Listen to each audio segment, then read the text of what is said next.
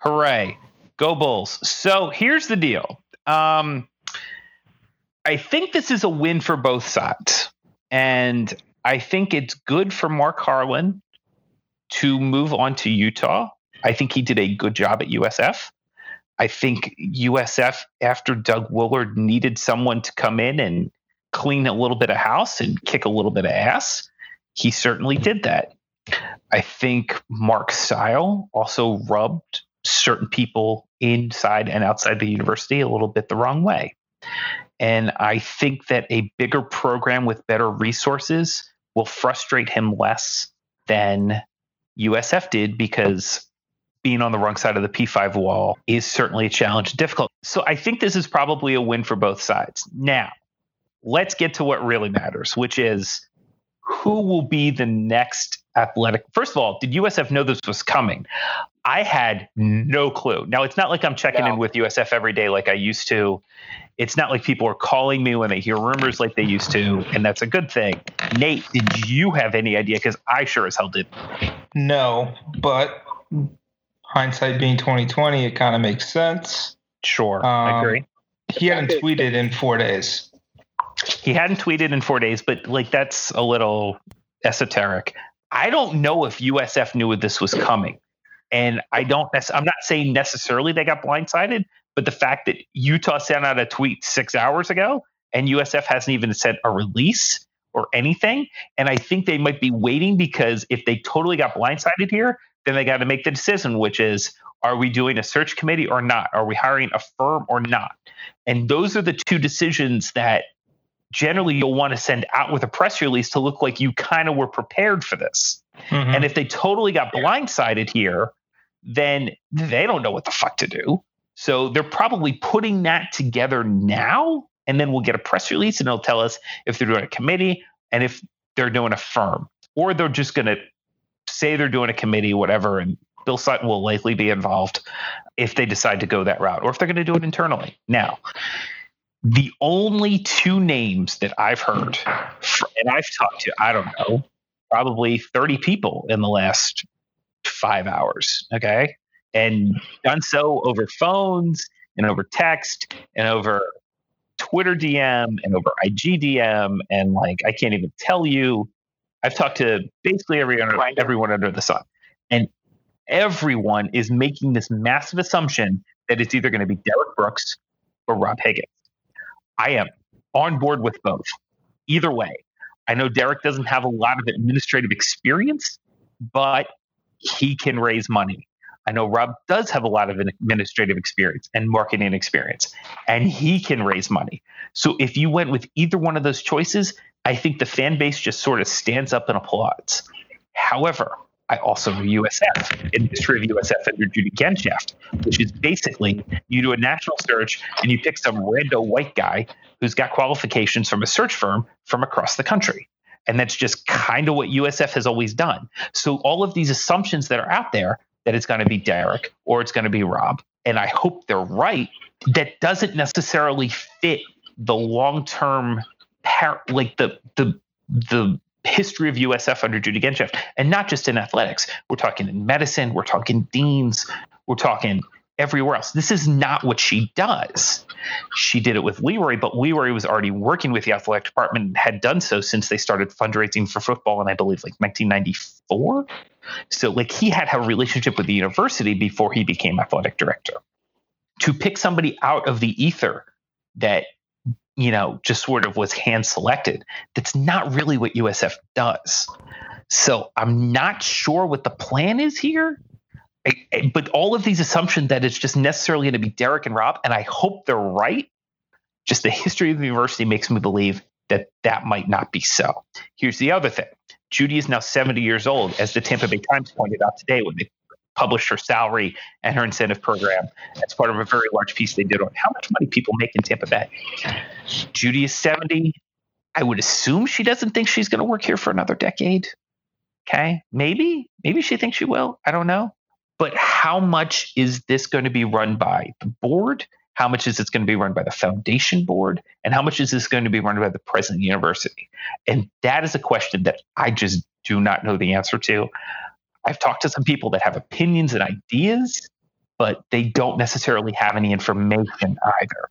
So when I see who is being charged with doing the research on a hire, when I see charged who is charged with making the hire and how they make that hire, I think we'll be able to have a better sense of how this is going to go. But all of these like random assumptions, and, and Joey Knight tweeted out if it's not Derrick Brooks, Rob Higgins, or Ken Erickson, then they shouldn't charge any further. While I agree with his assessment, I also know USF, and I don't think that's going to happen. Okay, that's what I've got. Questions?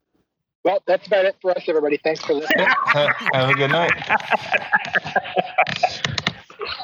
So I'm like, and by the way, if you're asking, I'm a good eight, nine beers deep. Like happy hour came. I left the office. I went and met up with some friends. I had a few pops. Basically, I spent the entire time like staring at my phone and my iPad the entire time because that's all it was just like ping, ping, ping. My Yeah, phone has not stopped ringing. I'm sure Nate, you're in the same boat. Your phone just does not stop ringing when this shit happens. yeah, it's not fun. And it's like I don't even do the blog anymore. Like call I told multiple people today, call Nate. Like call Nate. And they're like, what's Nate's number? And actually, Nate, there are a couple of people that whose number I have sent. I've sent your number to a few people, and I'm like, call him. Not my department anymore. That's fine. So Harlan owes the university I'm half gonna. of his base pay. I don't Um, think he pays it. I think USF lets him go. So here's the other thing: is that he kind of got the Seth Greenberg extension, which was Yes. we'll give you an extension, but that makes you look good. It makes it look like we still love you. When we're not necessarily like super enthused with your performance, but necessarily don't want to make a change either. So here's your extension, but eh, if you find another job, we're not going to really object either. When And- you look at the when you look at the timing of when Harlan left and when the Utah job came open, the the Utah AD, I Chris Hill, I think his name is. Mhm. He'd been there since 1987, and he announced in March that he was going to retire later this spring, around now. If you look at the timing, basically Mark Harlan signed his new contract with his left hand, and with his right hand, he was calling whoever athletic directors call to tell people they're interested in other jobs to tell them that he was interested in other jobs. And by the I way, think I those also things want, happen almost simultaneously. and by the way, I, I can confirm because I had a couple people at a couple other schools call me that Mark's name was floated for jobs that are not just Arizona and Utah. So there were a couple other people that were definitely interested, and his name got at least dropped to like bloggers at those schools. So I'm just saying that I don't think the job search necessarily ever stopped per se. And that's not, a, and, I, and it's not a knock on Harlan. That's just kind of how the business works. So just pointing that out as well. how, how long does it usually take for an athletic director to get hired? Like it's not like a, a normal job where you get you Yeah. you apply and you interview and the whole decision is done in three or four weeks, hopefully. So it just kind of depends. Some schools want to move quickly, and some schools are really willing to take their time. And I don't think there's any less necessarily like one case. So I, I, I don't think necessarily there's like there's not really a normal there.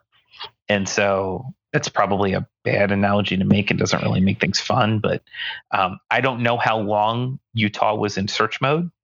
So to make any assumptions there, I don't think necessarily is fair. Okay. Another question: How Mhm. much will Judy listen to the opinion of one Jeffrey Vinnick on this search? So that is like the biggest question that I've heard because I've heard, and I'm not going to lie, I've heard two diametrically opposing things about this. I've heard Vinnick and Brooks are super duper close, and that Vinnick will ask for Derrick, will push Judy and say, You need to hire Derrick Brooks. And believe it or not, I've actually heard the exact polar opposite as well. So I don't know.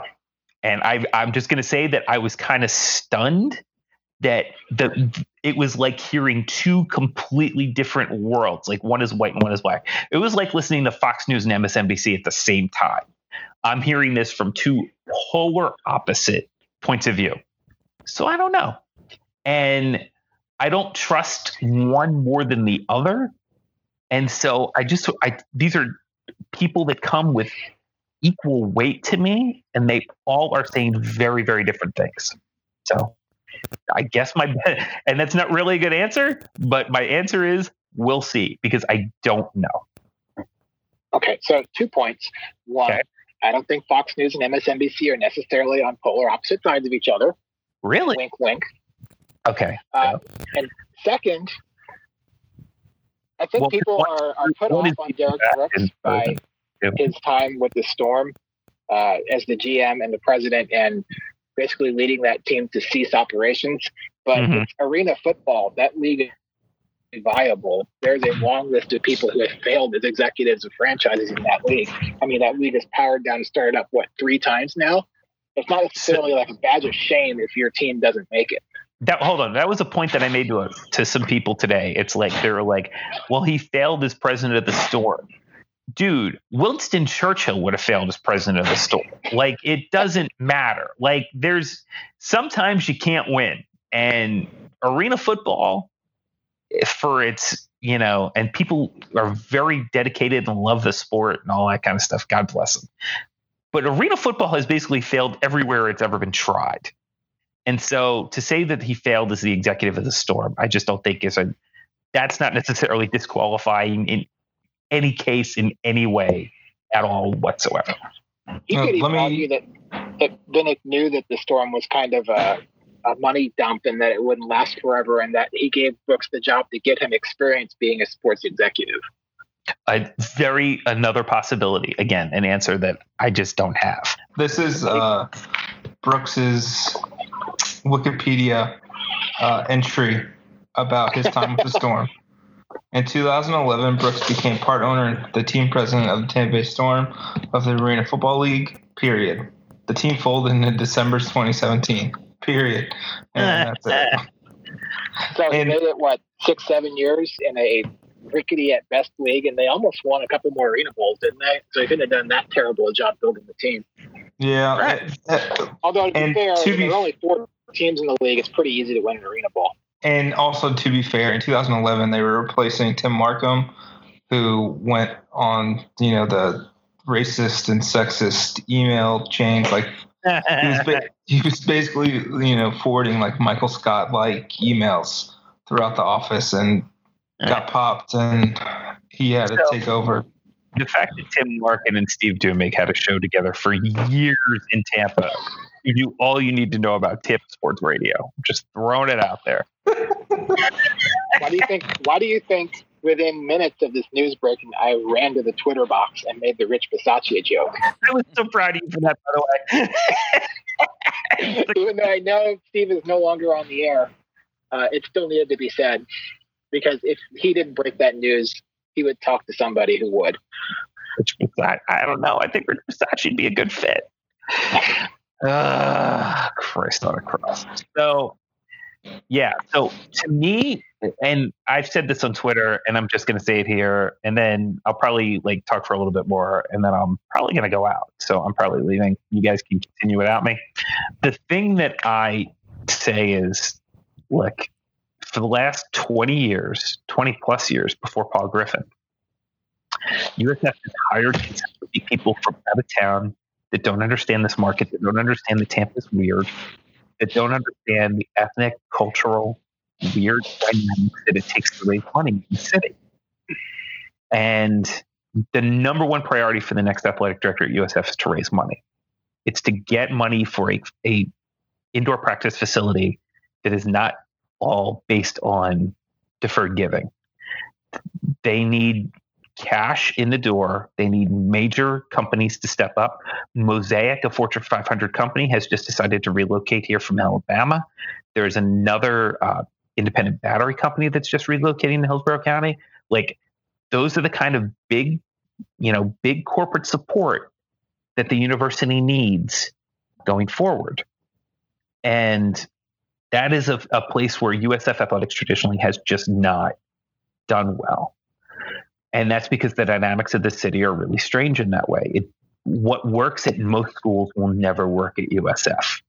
You have to go to the right communities. You got to talk to the right people. You got to know where to look. because net the the money that's there and there's plenty of it is not necessarily available on the surface. You gotta you gotta find it. You gotta go dig. You gotta talk to people. You gotta build relationships. You're not gonna walk in and make that happen. So I want some. I want USF to hire somebody that understands the city because it is unusual. It is different. You can take a, a, a an athletic director off the street and drop them in Oviedo, and they're going to be able to call Disney, and they're going to be able to call Wall Street and you know Church Street and all those places in in downtown Tampa or downtown Orlando, and they're going to be able to make and build most of the relationships that they'll need to expand their program. That's never going to work in this town. Tampa is old money. It's the the cultures are are just different, and we need someone who understands the city because we've tried going outside and bringing in people from other places. And the only one who's ever been able to raise the kind of money that USF has needed has been Leroy Selmon. And he was part of that culture.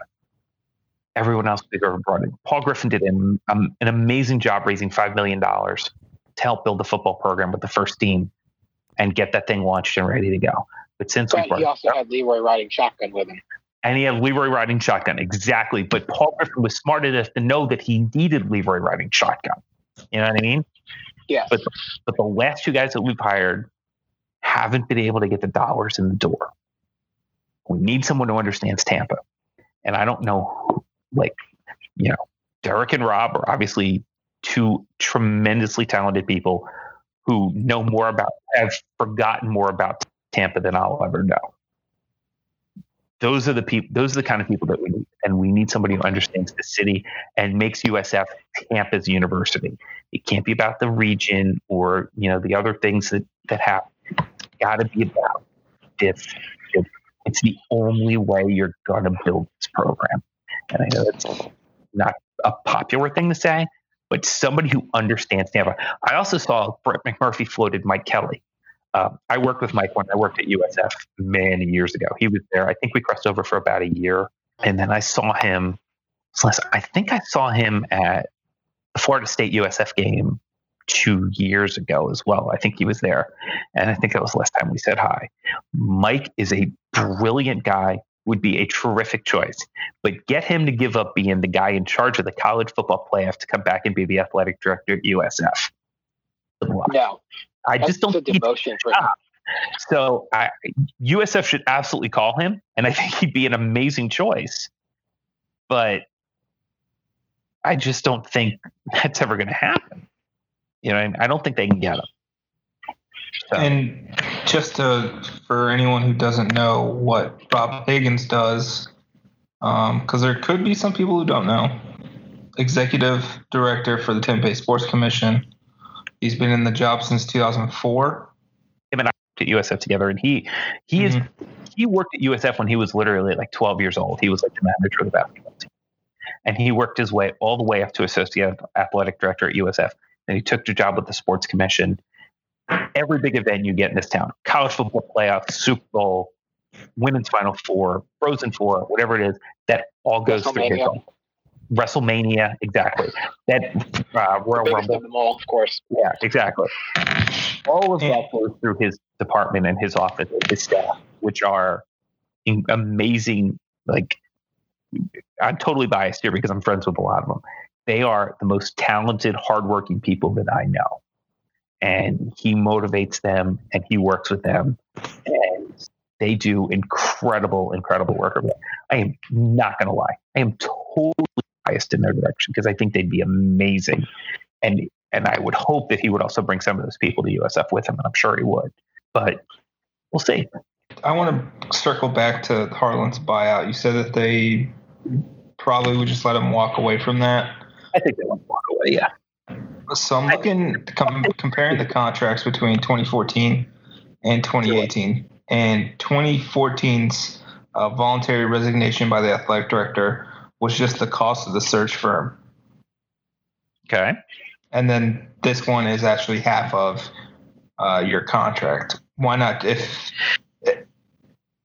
if you kind of see where I'm getting at, like if if it's you're you're just gonna let him walk away because it's uh we kind of have to do this anyway. Why not just leave it as You just have to pay the search firm fee, and that's it. So, okay, I'm fine with that. Or, you know, but remember the the terms generally, and I I haven't looked at the agreement since I saw it. Um, I looked at Harwood's contract a couple weeks ago, but I haven't looked at it since. but by the way, he only signed it a few weeks ago. Um, I, 49 I, days. Oh, is that it? Seven weeks exactly. 49 days. So, seven weeks. Around how pissed Judy is eh, about this. If Judy's really mad that he left and just wants, like, look, man, you, I signed this extension and you just dipped out on me, and she's pissed and she wants a pound of flesh, go get it. Go get your 260K. I'm fine with that. If you feel like that this is a good decision for both parties and this is something you were tacitly encouraging anyway, and like, hey, you know, I understand, you know, this might be the right fit for both parties, blah, blah, blah, blah, blah. Look, USF could definitely use $250,000. There is no doubt about that. That's a regional bidder, too. Do they agree on this amongst themselves and not tell Utah and tell Utah, yeah, you got to pay up? Yeah, I mean, so like, what matters here is does does Judy want a pound of flesh out of this? Is she pissed? The fact that we don't have a release yet from USF Athletics, maybe some kind of indication they didn't know this was coming. And if that's the case, maybe she is pissed. I don't know. But yeah, if the contract was designed in a way that it was saying, look, you can stay, but if you want to leave, we're not opposed to that either, then right. maybe she's not that pissed. Yeah, I just don't know. So we'll see. You know, you mentioned, and we talked about it a little bit in our in our Slack channel, uh, hiring people who don't have athletic director experience. I'm not so worried about that if you hire somebody like Derrick Brooks because first of all, anybody would be willing to work for him because he's he's pretty much the gold standard right now of any former Buccaneer players. But you can also you can find people who have athletic department experience and have knowledge of what you have to do when you have to hire a coach or when you have to negotiate something or whatever. You know, he can he'll have people who can kind of buttress him for those first couple of years. So that's that's not a big concern. And seeing as the only local candidates that anybody seems to mention are people who do not have athletic department experience, I think we can figure that out as we go along. I mean, Leroy didn't have any athletic director experience, and he did pretty well for us. So it, people will be willing to to help him. Is my point. Right, and and so if you if Derrick Brooks was the one to take the job, now here's the thing: Rob, because of his job getting SEC basketball tournaments and ACC tournaments and everything else that he's brought to the city, he's got those relationships. He knows all these college athletics administrators. He doesn't need necessarily a. I mean, he'll want one, but he he doesn't necessarily need like a top flight operations guy you know, to build. Yeah, he's got a list of contacts from my house to yours. He knows literally all of the players and what and where they're coming from and all that kind of stuff. I don't know what Derrick's relationships are like on that. By his resume, it doesn't seem like he would have a ton of them. If you hire Derrick Brooks, you have to bring in an operations person or a number two that can navigate the day to day. The advantage of hiring Derrick Brooks is if Derrick Brooks calls you in the city of Tampa, you take that call, you take that meeting, and and he's earned that with the work that he's done, not just on the football field, but with the Brooks DeBartolo School, with all the charitable work he's done in this town.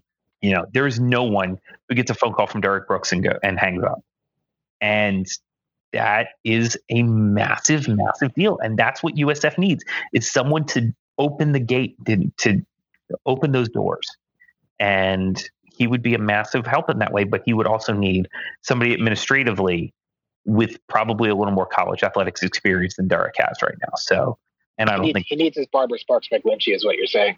He needs Barbara. He needs Barry Clements. He needs a you know whomever it might be. You know, Leroy had one of those in Corey Johnson, and unfortunately, Corey was let go for a sexual harassment. So let's not have that happen again.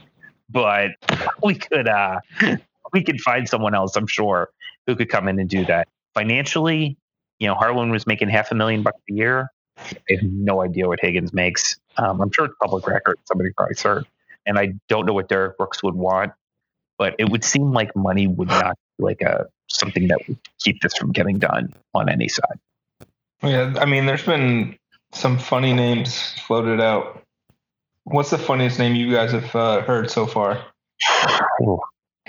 Um, somebody, let's see here.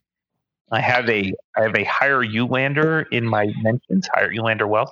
I like Ulander a lot. I don't know if necessarily. I don't know if he's ready to be the athletic director. I don't know what his experience is like, but I like Ulander a lot. I think he's a great guy. Um, do, do, do. I'm just going through my mentions right now. So, what else y'all got? Uh, I saw a Lelo. Look, man. Lelo.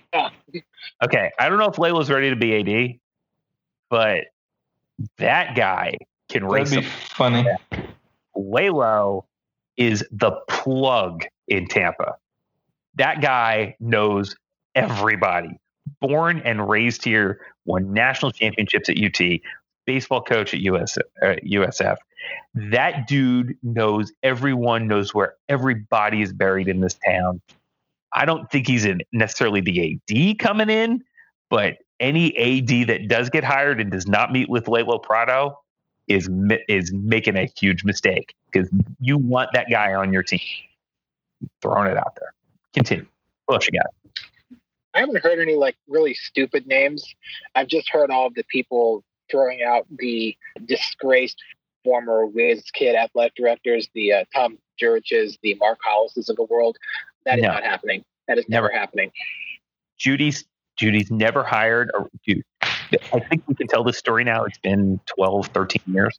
Uh, Judy had Bob served up on silver platter. Bob Huggins was ready to become the coach of USF. And all Judy had, Genshaft had to do was say, Do you want to be the coach? And he would have said yes, and he would have come here. And there was no way she was ever going to touch it. It was just never going to happen. So, go ahead. There was also the story uh, a couple years before, after Leroy stepped down, we were looking for a new AD. I believe the firm recommended Mark Hollis to her, and she just was not going to go there. Candidate who ended up at Boise and then it's the number two in Virginia, and I'm going to Google his name now. Jon Oliver, I want to say, um, not the guy um, on TV, obviously. Hold on. I was worried there for a minute. Slightly different. Yeah, Jon Oliver, J O N Oliver.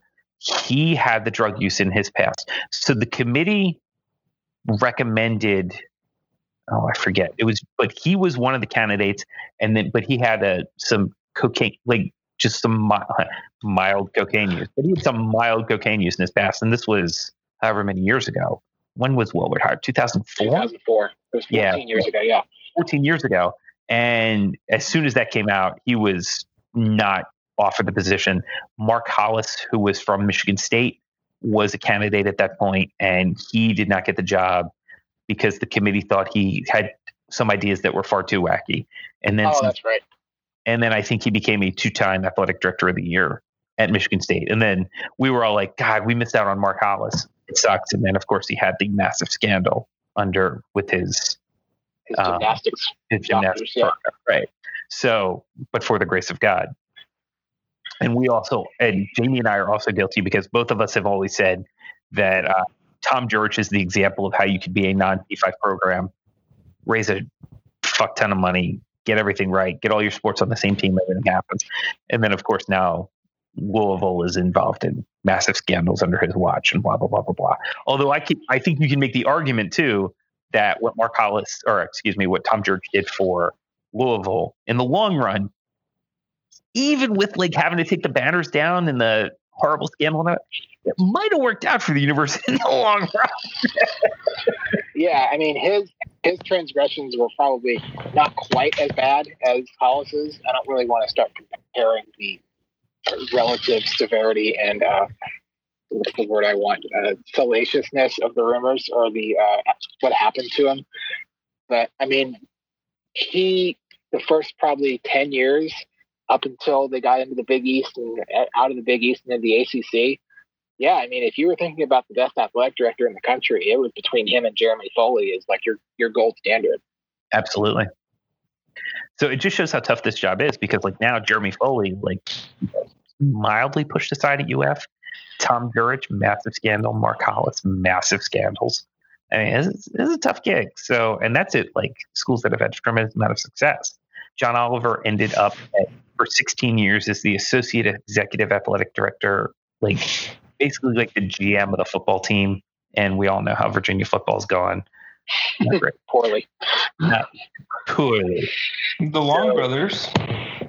The Long Brothers, God bless them. So There's Cut that. to that guy leaning over the wall, head down, pom pom down. Yeah, that's Virginia football. basically, woof woof. So um, so um, yeah, so that's where we're at. I don't know what they're gonna do. I hope they stay local. I don't like. And even if there's somebody off the board that I'm not thinking of, but that has serious deep ties to the city, that also understands athletics, that understands the importance of the university, I am fine with an unconventional hire. Like if you want to get, you know, like these, like you know, I know Michigan and Dave Brandon didn't exactly work out, but like I'm fine with going off the board here. That's cool. But my only requirements, it's got to be somebody who understands this market specifically because USF for the last two decades has done a dog shit job of marketing itself and selling itself as Tampa's team and getting community buy-in and getting corporate support and getting donor buy-in and getting all of those things all on the same page.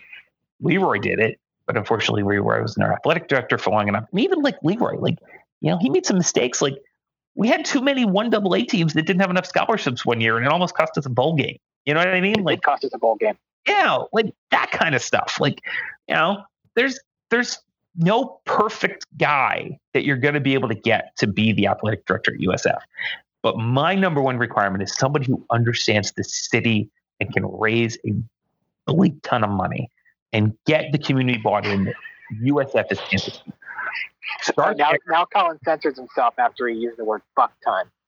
what did I say? I say fuck ton. Leroy You, would you said something like that. Leroy would be very disappointed in me for saying fuck ton. I, I would I, sometimes Sometimes it'd be your the opposite. cursing would be the last thing on his list of what he'd be disappointed by you. That's actually not true. I I used to curse in front of Leroy and like me. I would like, and I'd be like, "Oh, "I'm sorry." Like I would, and I never apologize for cursing. You guys know me. I just say it. But when Leroy, like, he just had such a presence, and like, I, all the stories you've ever heard about Leroy are ten thousand percent true. He was the nicest human being that has ever walked the face of the earth, and those of us who knew him and got to work with him and and like you know we still miss him. This university absolutely misses him. And we'll never find someone that good again but we got to find someone with his with his moral and ethical code that will work as hard as he did and will do whatever it takes. And and just for Leroy, it was about education. The mo- the thing that he cared the most about was the education of student athletes, male, female, using sports as a platform to to make your life better, and then to have that person go back and give back to their communities and increase and increase the life of of those communities. And so that's we need someone like that that can open some doors I think there are some great candidates on the board. I think there's some people who can do that, but they got to understand the city. And that I just don't want to get a search firm involved that brings in some guy from the Big Sky Conference or freaking the Big 12 or somebody like that that comes in that doesn't understand why this school is weird, that tries to bring in techniques that have worked at other schools and say, oh, well, it worked at Iowa State or it worked at TCU or it worked at whatever and then say, oh, if it worked there, it's going to work here. It's not going to work here. It never will. This market is weird. It's unique. It needs to be catered to. Do that. All right. Am I done? I think I've made my point. Yeah. All right. Um, let's do a couple uh, Twitter questions real quick. Right. Maybe we can answer them. Maybe we can't. Okay. Um, how much of Harlan's decision is because of Judy Genshaft? No clue. I, think, I although I'll say this, like because I've I've talked to other people about Harlan, um, I don't think he's ever stopped looking necessarily. I think it might have been a constant trying to find a, the right fit for a while now. Okay. I would say the percentage is somewhere between zero and hundred percent. I agree with that assessment. I would, but I definitely say no, there's non-zero chance that there was something to do with her. Dude, she she can make it tough. She can make it tough not just on athletic directors, but on deans, but on directors, but on a lot of people. It's not the first time. Yeah. So, but and and you know we say that, but like you know, academically the schools are uh, light years ahead of where it was when she got here. So True. throwing that out there too. I have a whole other spiel to go on about USF being pretty good at a lot of things and not necessarily knowing or being interested in maybe being great at anything. But I'll save that for, for writing it. I don't really have a big speech ready to, to share with everyone, but be on the lookout for that. I have some things to say. I'm interested to see that as well. Real quick, uh, baseball. Mm. Lost Yeah. Couldn't get the to bases loaded. Bases loaded. Five one game. Dietrich hits the ball, and if the wind blows the ro- the other way or blows behind it, tie game. Who the hell knows? Just luck of the draw, man. It's baseball. Yeah. Random ass random in a tournament. It's just But- yeah. I mean, playoff baseball, you only get you get one game, and that's small sample sizes. And, you know, like Billy Beane said, you know, my shit doesn't work in the playoffs. My job is to get us to the playoffs. After that, it's fucking luck. Exactly. Mhm. And the reason the score got out of hand in the ninth inning, I think what happened was USF was already down, I think five to two at that point, and I think Oklahoma State got a rally going. And Billy Mohl decided, you know what, I'm not going to burn up more of my bullpen trying to keep this to a three run deficit, and we're probably not going to win anyway. I'll just let this go to hell and save my bullpen for tomorrow because now I got to win four straight to get out of this regional, and it's not worth it. And Uh, that yeah, I agree. and that's the smart play when you're down six two in the ninth. Yeah. And you know, so they turn the ball over to Shane McClanahan game two, more than likely. Uh, yeah. Depends on who they play. If they get Hartford, maybe you save them for the the swing back game against either Stetson or Oklahoma State. It's gonna be it's gonna be Hartford. You should not burn McClanahan Really? Hartford. Oh, Hartford's going to lose. Okay, I thought you said Hartford was going to win. Hold on, let's check the score. Check the scores right now. It's eight two with two outs in the ninth.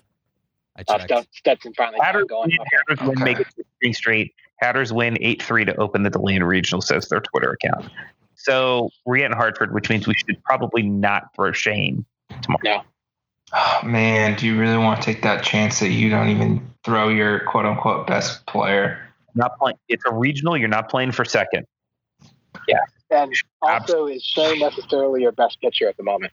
I don't care if you go. That's true too. I don't care if you go two and barbecue. You're trying to win the regional. Don't don't play for second place. Don't play to like, oh well, we won a game in the regional. Who gives a shit? Try and win the freaking regional. And your best path forward is to save your best pitcher for when he's got to play Oklahoma State again or Stetson. They never put in a bid. That irked the shit out of me. Uh, apparently, yes. So, He Because seemed pretty upset. the guy who was in charge of that isn't here anymore, so we can't. Even, you know what I mean? Yeah, Yeah. I think there was that's annoying. No.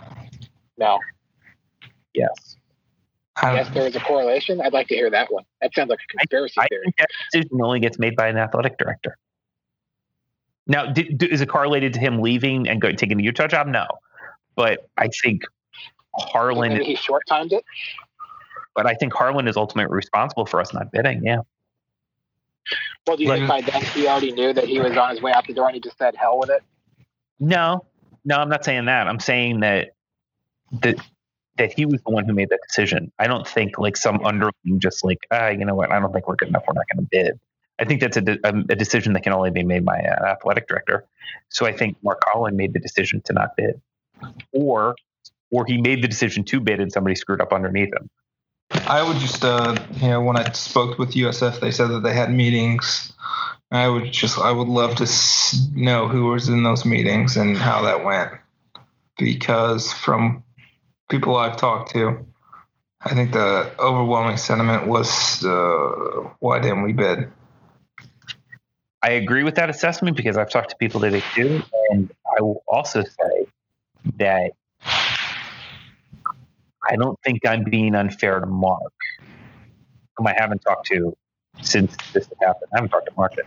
If I've talked to Mark since since I gave up the blog, it has only been in a social situation. Maybe at the bowl game. I didn't even, I didn't even go to the bowl game. I No, don't- didn't. yeah, I don't think I've maybe at a baseball game or something like that. I don't think I've talked to him though seriously about anything USF athletics related since I gave up the blog. Um, but I don't think I'm being unfair to him. And to be honest, there are some staffers on both sides of this fence, which is that there are a lot of people who think USF take takes Olympic sports a little too seriously and don't put enough emphasis on football men's basketball. That they try and do all like there are people who have worked at USF who think that we just spend way too much time on women's basketball. I well, it's your best product. You kind of have to. I'm with you. I agree with you. I think you build a program through programs like that. And I think that that's a wonderful thing. But there are also people who are smart college athletics people who think we spend too much time on that kind of stuff and don't really focus on what matters, which is two sports. And that one of the reasons that we're so goddamn bad at men's basketball is that we just don't put enough time and effort and energy into it as a community, as a, as a program, as a school. Though I may disagree with those people, I think Mark Harlan definitely agrees with them more than I would.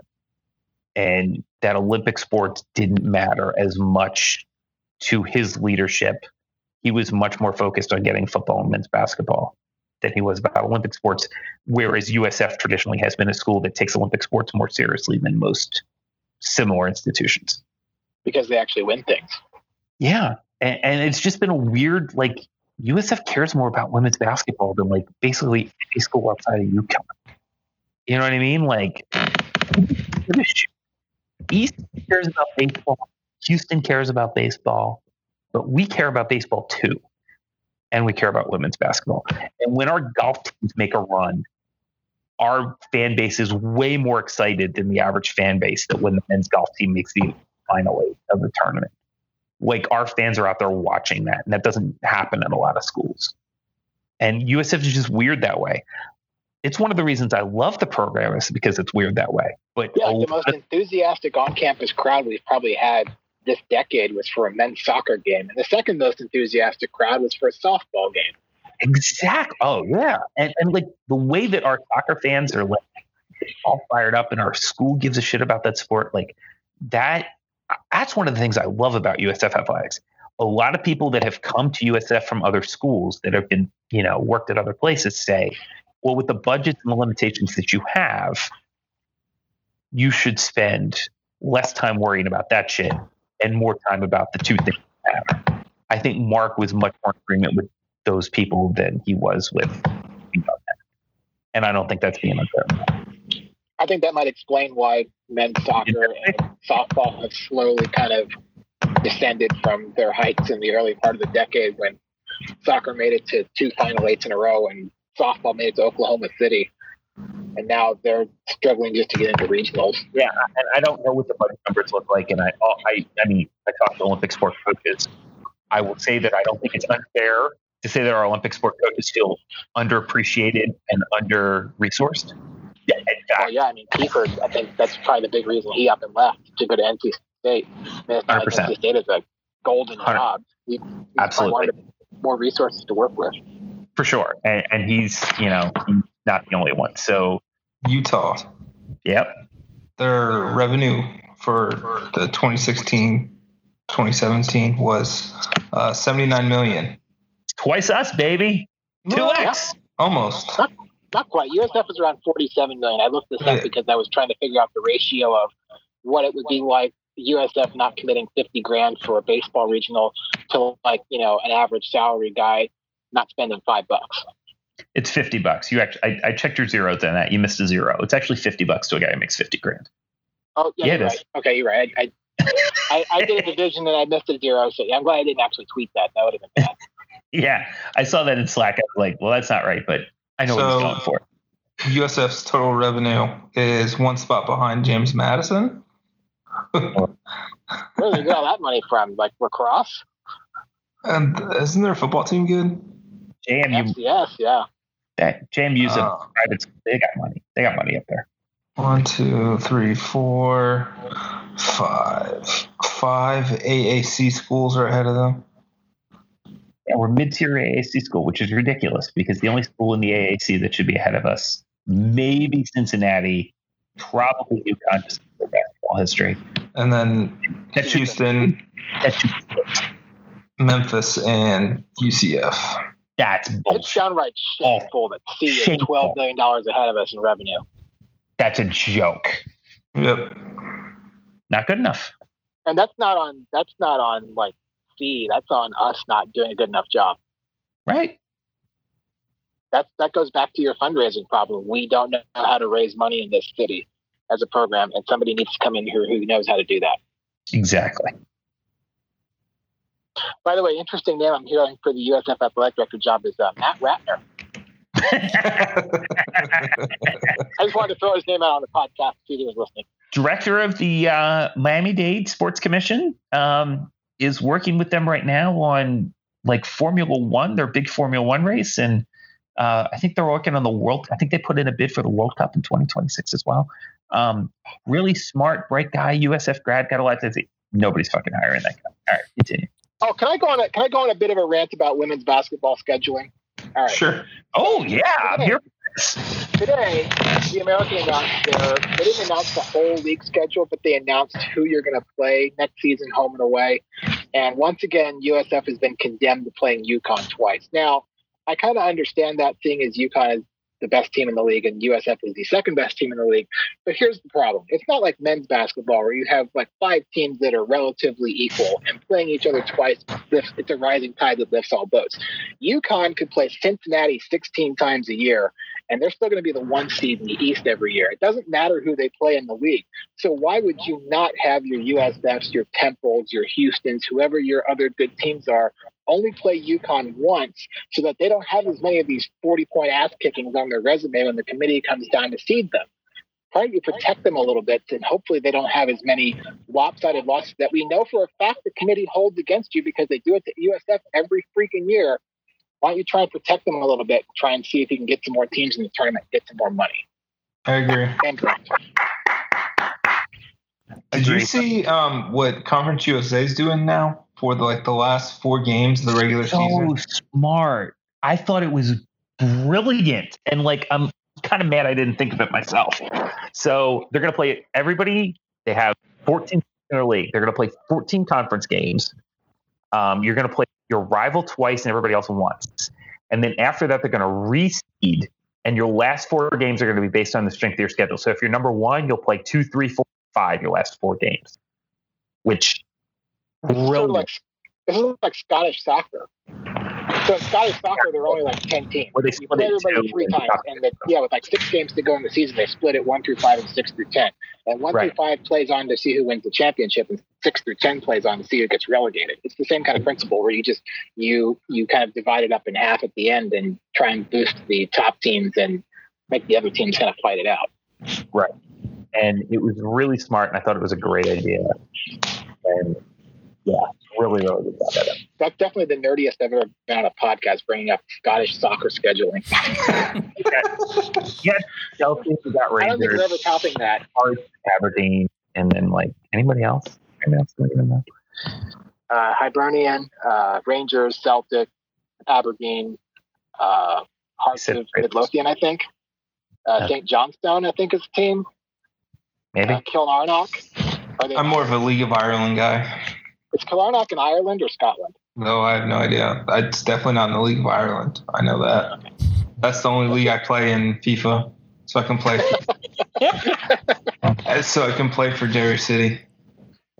I'm confused as an Everton fan what it's going to be like having a dead sexy man as our manager. It's you, I'm used to like bald headed men, creepy looking Scotsmen, and just fat tubs of goo. So this is going to be weird to have a guy with like a full head of hair who's like trim and, and, and fit and like you know it's going to be strange. I don't know how I, I don't know how to handle this. All right. I think it's gone off the rails. Yeah, That's what we got to I the last five minutes of this. I'm for another name out there. I, look, I have I worked with Andrew Goodrich at USF Athletics many years ago. I still see him at events all the time. I don't know a more positive, kind, ethical, amazing guy. I don't know if he's ready for the job to be athletic director at USF. Um, I don't know if he'd even say he was ready to be athletic director. But he got his doctorate here at from the university. He's so he's an alum. He had his master's at Notre Dame. and his undergrad. He played baseball undergrad in college, and I forget the school. I want to say it's like preschool somewhere, but a really smart, sharp, great guy who's got some experience. He worked at Miami before he came back to USF. Um, I think he'd be an incredible athletic director. I just don't know if he's ready yet. That's somebody who understands this market. He under that that thing about you need to understand Tampa. You need to understand how to raise money in this market. That's the kind of guy that we need. Somebody who's been here, who understands Tampa, who understands USF, who understands the, the difficulties at this school, and is willing to take those challenges on. It's not only just hiring that person; it's empowering that person. And so that's it, this is a two step process. We got to get somebody in here who understands Tampa, and then we've got to give that person time, money, budget, and resources to make what needs to happen happen. So just throwing that out there too. Okay. All right. Um, one, I think Goodrich's uh, would be fantastic um, if USF was balling on a budget and wanted to stay internal. Right. But I think they're going to swing for the fences, much like they did with Charlie Strong. And I'm good um, with swinging. Good with swinging for the fences. By the way, I'm totally fine. Now, I, the- um, I want to end the podcast on this. So back in October, USF lost one of the one of the best SIDs in school history in Mike Mike Radomski, and they've established the Michael J. Radomski Memorial Scholarship. The, this guy bled green and gold, even though he was he went to Quinnipiac, and but he adopted USF as his home.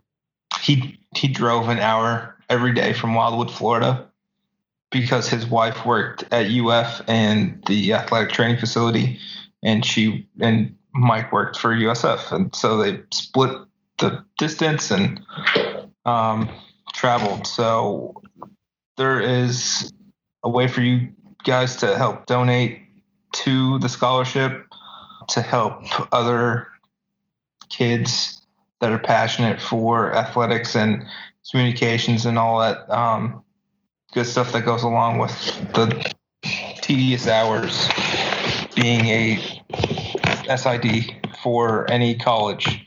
Um, we will link it to the story, and uh, I just want you guys to read the story. And he's missed every single day. I actually was just reading his text messages that we exchanged um, back and forth before this story came out, and he had the same passion for sailing that he did for baseball, and it's rare. So yeah, go donate. I only met Mike one time. Um, the only time I ever get to see USF men's basketball players when they come out to SMU and get beat by about 40 points. So I went to cover the game, and as predicted, USF lost by about 40 points. And before the game, you know, Mike came up and introduced himself to me, and I said hi. It's like, you know, I started making small talk about how USF had such a small chance of winning this game because SMU was that was still when Larry Brown was there, and they were ranked, and they were really, really good. And USF was really, really bad, and I kind of knew it was going to happen. But Mike was just so upbeat about it. Like he, he kind of like, well, you never know what can happen. So he he was very he was a lot more positive than I would have been if I were in his position. You know, I, I'm a pretty cynical person. I roll my eyes at just about anything. But thinking about it, Mike must have been about the least cynical person I've ever met. And that's such a good thing when you're to have that sort of passion and still love what you do when you have to cover a team that bad. And that was the I think that was two years ago. That was the everybody's transferring. Troy and Gino got left in the airport team. So it must not have been easy to cover that team, but he he did it with a smile on his face every single day. It was amazing. Yeah, he was a really good guy, and I still have the Rocket Planet stickers that uh, his former colleague Steve Schoen sent out to all of us. Um, yeah, I've got it on the when I have my uh, iPad open on press row. You can see the sticker kind of pointing out at the court. Yeah, Mike was an amazing guy. So um, I'm glad they did the scholarship. It needed to be done, and uh, yeah, Mike, like, you know, it seems like USF loses all the great ones. Like Mike was honestly like the most positive, nice, kind person. Like it was crazy, and like, you know, I, I think I told the story in the podcast before about the night where I found out that Troy and Gino got left in the airport and me texting Mike, but it's kind of great. and, um, yeah, just like you know, he he did everything he could, and that was literally the worst program that he could have ever inherited. And he was he really loved Brian Gregory. He was so excited to be a part of it. He was so pumped for him. he was so geeked up. He's like, man, we really got the guy. He's going to be great. And I think he was right too. I think Brian Gregory's going to be great. And to lose him before he got to uh, to be a part of that, you know, Didn't even get to see a game. didn't even get to see a game. I'd like to end on two kind of upbeat things. Uh, Hooray! One, y'all have seen the Americans' uh, offices are moving to Dallas uh, when their lease expires in Newport, Rhode Island. Uh, while I will miss the annual clam bakes that I never got to go to, uh, if Go this year. I'm going. I'm I going. can't do that. What? Nah, I can't do that. But but when they do come back to Dallas and start holding their media days in some uh, Soviet style hotel from the 60s and it's 145 degrees outside, I'll be happy to cover that for you. Also, if you know anybody and when they're hiring, uh, you know, you know, actually, you'd probably do a hell of a job there. You'd be a really good fit for them over there. But yeah, I, I, it makes sense to go to Dallas. I, you know, I interviewed Aresco earlier this year at the women's tournament, and I don't think it's been a secret. I think I've actually written this before that they're definitely going to Dallas. So they think it makes sense for them in terms of because of all the other conferences and that the CFP is there, the Big 12 is there. So they think it's becoming like the next, you know, place where most college athletics is going to be based, and they want to be there. and then the top conference in the nation is in fucking Birmingham. next to next to the shitty version of um, Todd English's PUB, the good one's in Vegas, and the total shitty one is right next door to the SEC offices. so You know, actually, the, the Big 12's offices, I can almost see them from where I work. They're right on the highway in Irving. Uh, I pass by them frequently on my way to and from lunch places, so I know where that is. And I don't know if big if uh, the American is thinking like straight up Dallas, or I mean, there's plenty of places to, to put down stakes around here. amen. Uh, also, uh, hearing Gruden for the USFAD job. How about you? Even though he has a job, he might still be interested. You just have to ask. You never know. Groomers, we got groomers. All I'll right, that. that's All it.